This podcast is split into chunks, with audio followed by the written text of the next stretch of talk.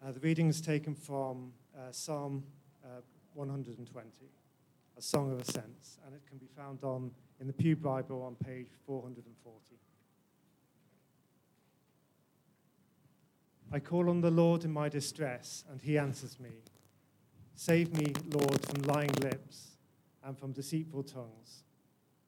What will he do to you, and what more besides, you deceitful tongue? He will punish you with, with the warrior's sharp arrows, with burning coals of the broom bush. Woe to me that I dwell in Meshech, that I live among the tents of Kedar. Too long have I lived among those who hate peace. I am for peace, but when I speak, they are for war. This is the word of the Lord. When Catherine and I first moved to Hong Kong, it was just uh, over three years ago now, and um, there was quite a lot to get used to here. We arrived in June, so there was the suffocating heat that we weren't used to, as we're experiencing now, uh, the humidity. It was the first time in our lives that we ever woke up to find our windows uh, running with water from the outside as the condensation gathered on them in the night. There were days spent filling in forms and standing in lines in various government offices and, and bank uh, offices, trying to get all our paperwork sorted out. It was exactly one week after we arrived that the uh, million person plus protest kicked off in, in uh, Hong Kong in that June of 2019.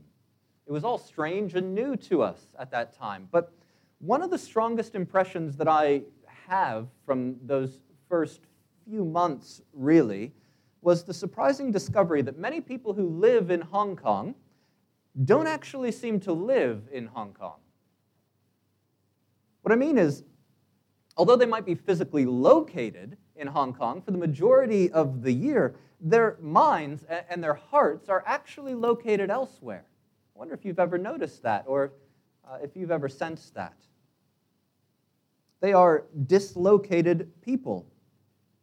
You, of course, see that in lots of expats, but also, maybe more surprisingly, you see it in some locals as well, some Hong Kongers. Rather than living in Hong Kong, some of us have uh, imported our, our preferred cultures with us, and we, we've sort of built a little cocoon around ourselves. And so we read the same newspapers that we read in our, our home countries or our preferred cultures, and, and we allow our thoughts and our emotions to be affected and, and guided by what's happening thousands of miles away, much more than what's actually happening here. Uh, we go to buy groceries, uh, the same groceries, and buy the same products at the shops around, whether that's at the American store or Marks and Spencer's, which I have seen a lot of you at, um, or at the, the Pinoy hub in town. Um, we get the things that we like.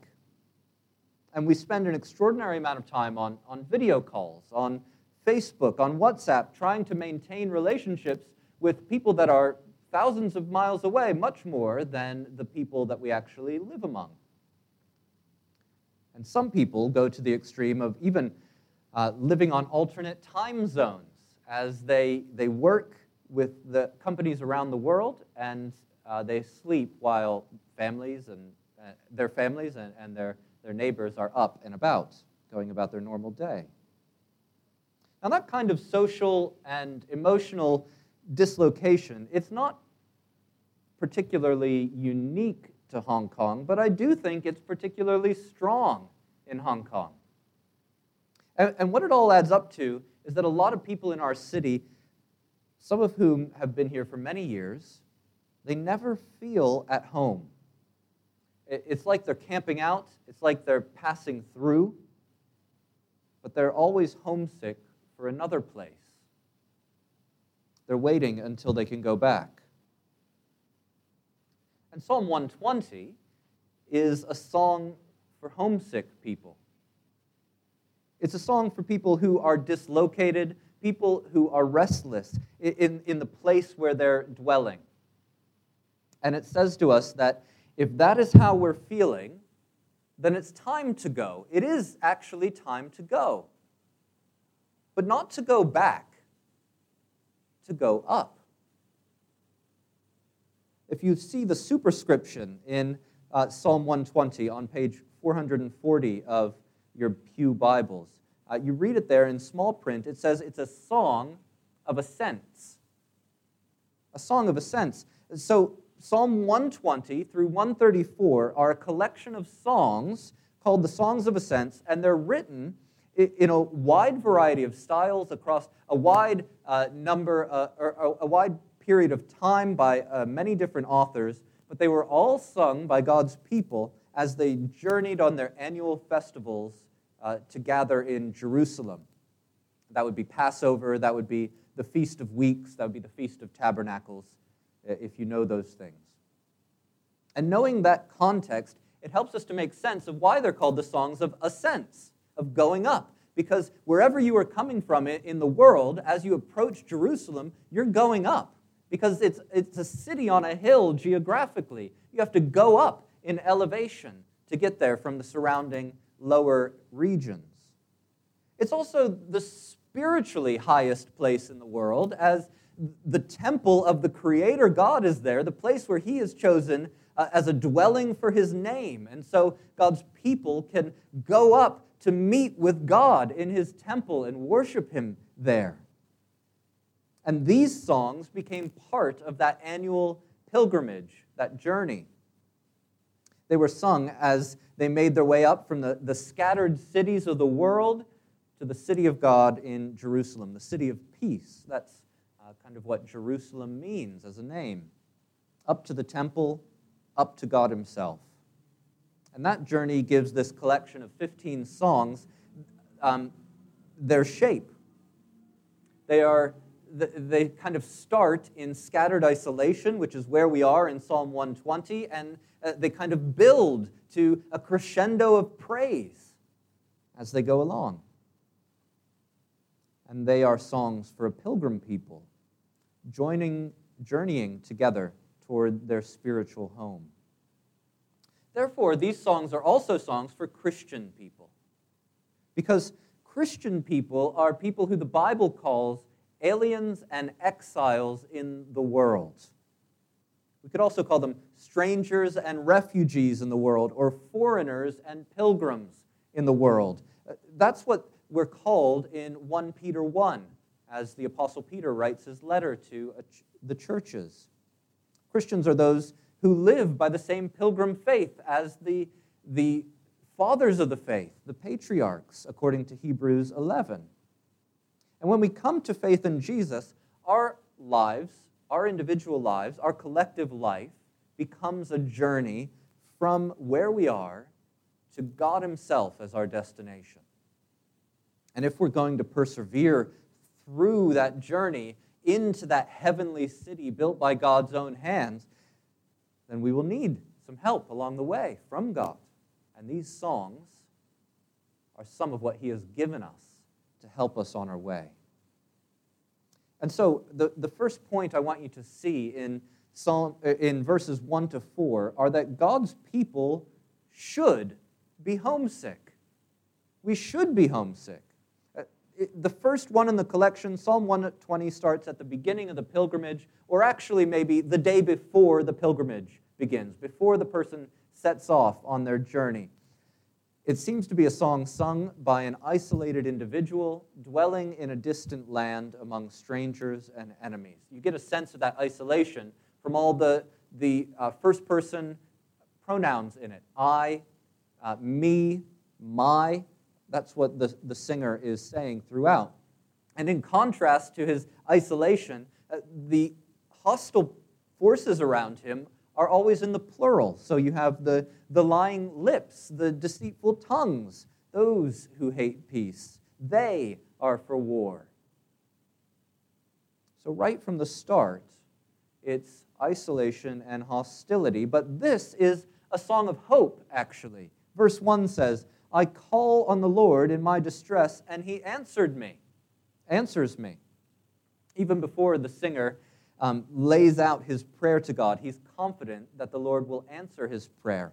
In fact, the verbs of verse 1 are past tense verbs.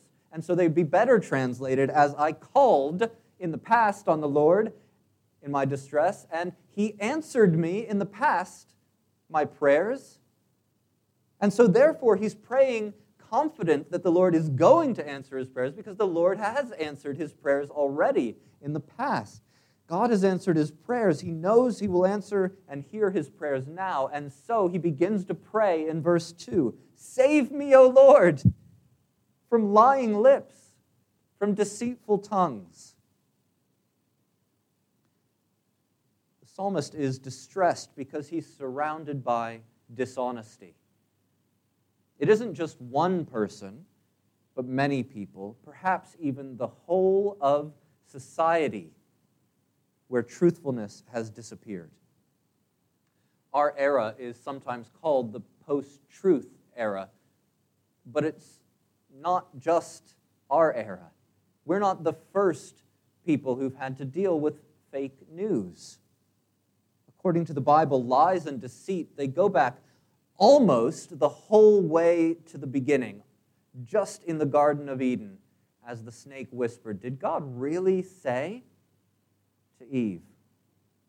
And from that point forward, Satan, who is the father of lies, according to Jesus, has waged a war against God's people and against God himself with lies and deception. And in various places in Scripture, lying lips uh, and, and deceitful tongues, they're spoken of as dangerous weapons in Satan's arsenal. The wisdom literature and the prophets of the Bible, they often speak of lies and deception being like piercing arrows and like sharp swords and, and like burning coals and deadly traps. These are weapons of warfare. And as one example, James 3 speaks of the tongue being like a spark that can set a whole forest ablaze lies told about us can penetrate to the deepest part of us. Even the thickest skinned among us uh, can be eaten away from the inside by a lie. Regardless of how baseless the rumors are, people begin to think when they, when they hear the, the lies spread well, where there's smoke, there must be fire.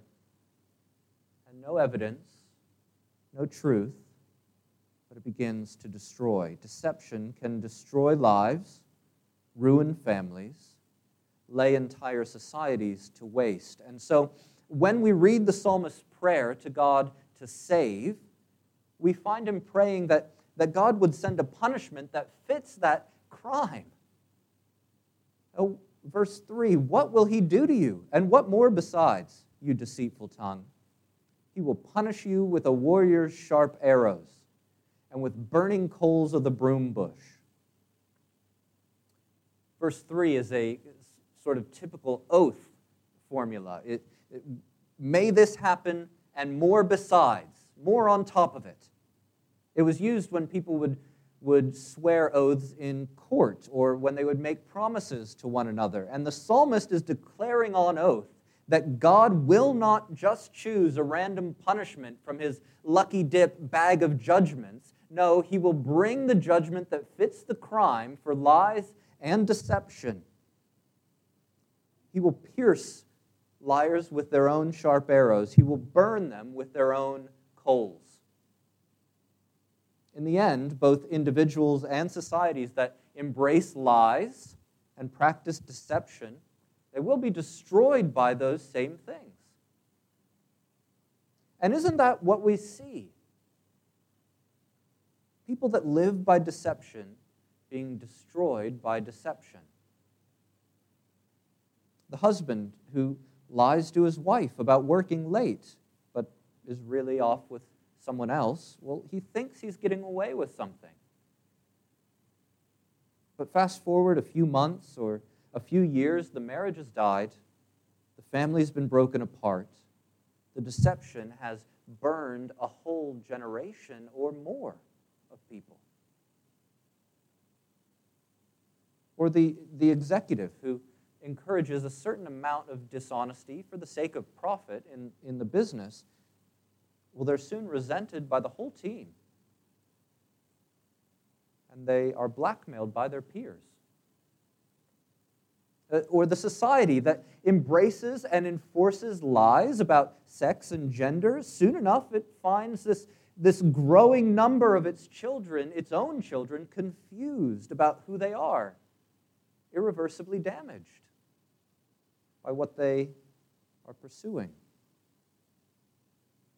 The governments that manipulate their citizens through spin and propaganda are soon enough unable to address legitimate dangers to society because of the rampant conspiracy theories that have taken hold. We will all recognize areas of deception that have taken hold in our own workplaces, in our own families, maybe, among the people we know, and maybe even in our own lives. And verse 4 is what must happen, and more besides, to those who follow the father of lies. But the Lord's people, the Lord's people are rooted in the Lord's truth.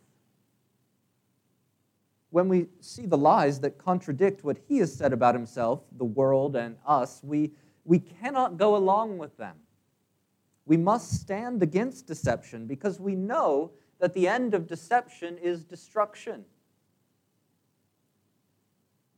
And when we sinfully deceive others and we realize it, we, we must repent and tell the truth because Satan wants nothing more than to trap us in our own lies and tell us that actually the truth will destroy you if it gets out, so you need to keep hiding. But you know, that is a lie from the pit of hell.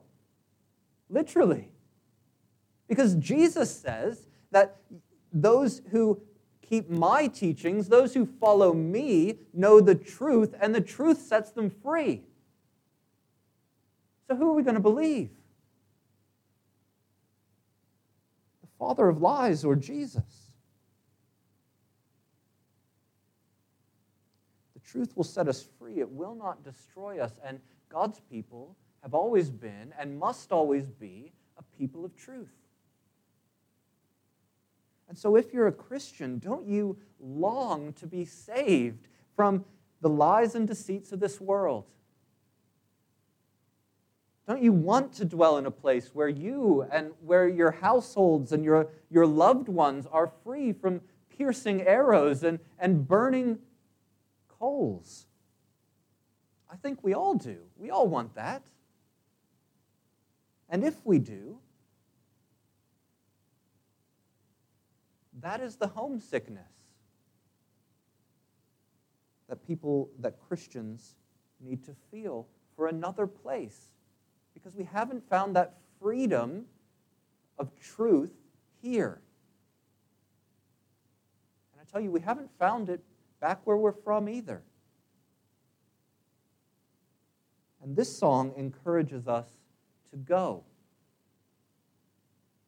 Be homesick and go. But, but where do we go? And that's what verses 5 and 7, uh, 5 to 7 tell us. They tell us that God's people cannot find home in this world. They will not find home in this world. That's the point that the psalmist makes in verse 5. Woe to me that I dwell in Meshech, that I live among the tents of Kedar. You know, according to commentators, uh, is uh, far to the north of Israel, and Kedar is far to the south of Israel, outside the borders, well beyond uh, where they, God's people would normally be dwelling. And, and so it wouldn't really make sense for any one individual to say, I dwell up here and I dwell down here. He can't dwell in both. Therefore, it seems that these territories are used as a, a kind of metaphor for being in distant places that know nothing of God places where lies run rampant, where the Word of God is ignored. Geography is not the point, spiritual distance from God is the point. And the singer says, Woe is me, because I am with the spiritually distant. And because this is a song about spiritual distance, not geographical distance uh, from God's truth, God's people, even God's people living in Israel, can sing it as they look around and they see people rejecting what God has told them. Even people living within Jerusalem could sing it as they look around and see people failing to keep God's law. The Bible tells us that God's people often lived in rebellion, and we know that's the case today, even in the church. We're not free in the church all too often from the arrows from the coals. Even here, we're not completely safe.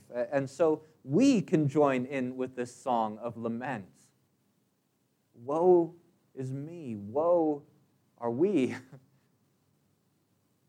and so, if lies are certain to be destructive in the long term, we might think that we must stand up and we must tell the truth in our own families, in our own schools, in our own businesses, in our own city. And that is a good thing to do, but notice that doesn't solve the psalmist's problem. Standing for truth in the midst of lies, it often leads to hostility, and that's what this song reports. Verses 6 and 7 Too long have I lived among those who hate peace. I am for peace, but when I speak, they are for war. It, lies are destructive, but they're often violently defended. And even when speaking truth in love and seeking peace, God's people uh, will find themselves under attack.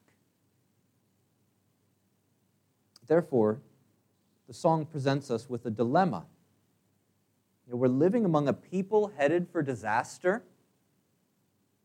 But when we speak up, if we're not afraid to do that, which some of us might be, but even if we do speak up, we make ourselves targets.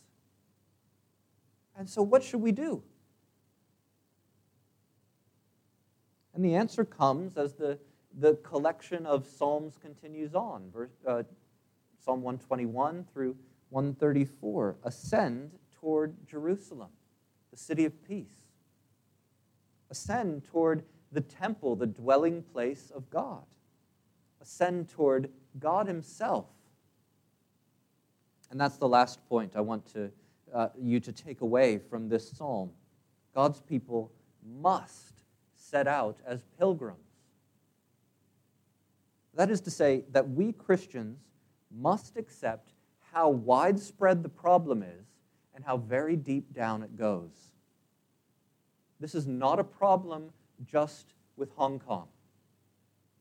This is uh, not a problem that we can move to another country to escape.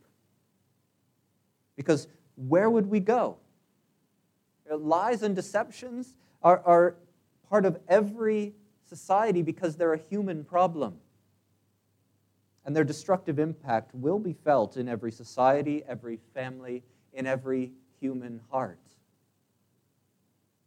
And if we're honest, we too often are the ones shooting the arrows, lighting the fires, causing the destruction.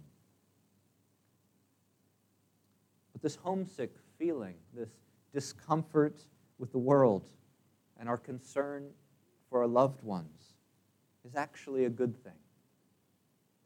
It's a good thing if it pushes us out the door and gets us going on the journey we need to go on toward God. At the beginning, I, I talked about how uh, many people in our city are dislocated. They live elsewhere in their minds and their hearts, even though they, they dwell here. But a few years on, having lived here for a while, I've begun to realize that not everybody is like that. Some people that are from very far away have uh, really committed their lives here, and invest in relationships here, and build community here, plan for futures here. And, and what, one of the, the commonalities that I, I think makes people like that act like that is very often uh, they are coming from failed states. I wonder if you've noticed that. They look back to wherever they're from and they see violence, they see corruption, they see chaos, and they think, there's nothing for me there. So I'm going to build a life here. And so they do. They fully invest themselves here. this is their city of peace for many people. And I think that the Bible in general and Psalm 120 in particular wants us to see that all of us, wherever we're from, we are from failed states. We cannot go back and find the peace that we want, the truth that we long for. So, wherever we're from, whatever our background, it tells us to stop building our little compounds within a, a crumbling city on this earth and start orienting our lives, directing our lives, giving everything in our lives over to pursuing the city built by God's own hands the heavenly city, the new Jerusalem, the place where we will dwell with Him.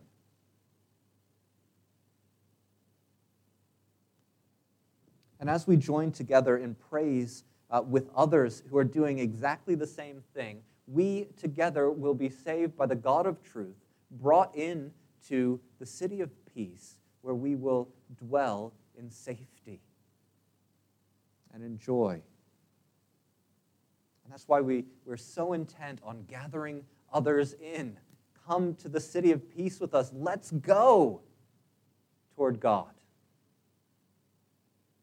So if you feel restless, if you feel homesick, recognize that that is God's mercy to you. That is a good thing for you because it tells you that this is not your home.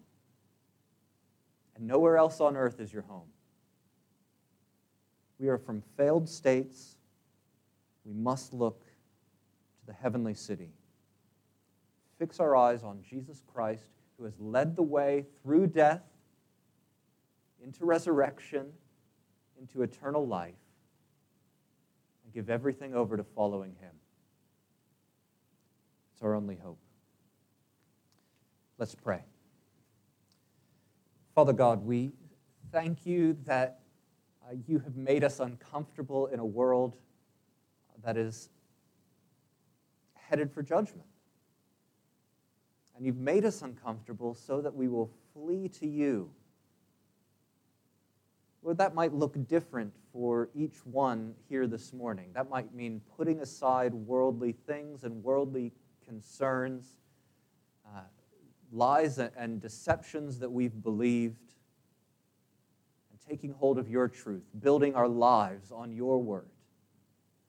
Lord, I pray by your Spirit you would convict each one of us of where we need to do that and help us to, to leave behind the crumbling cities to go towards your city. We pray it in Jesus' precious name. Amen.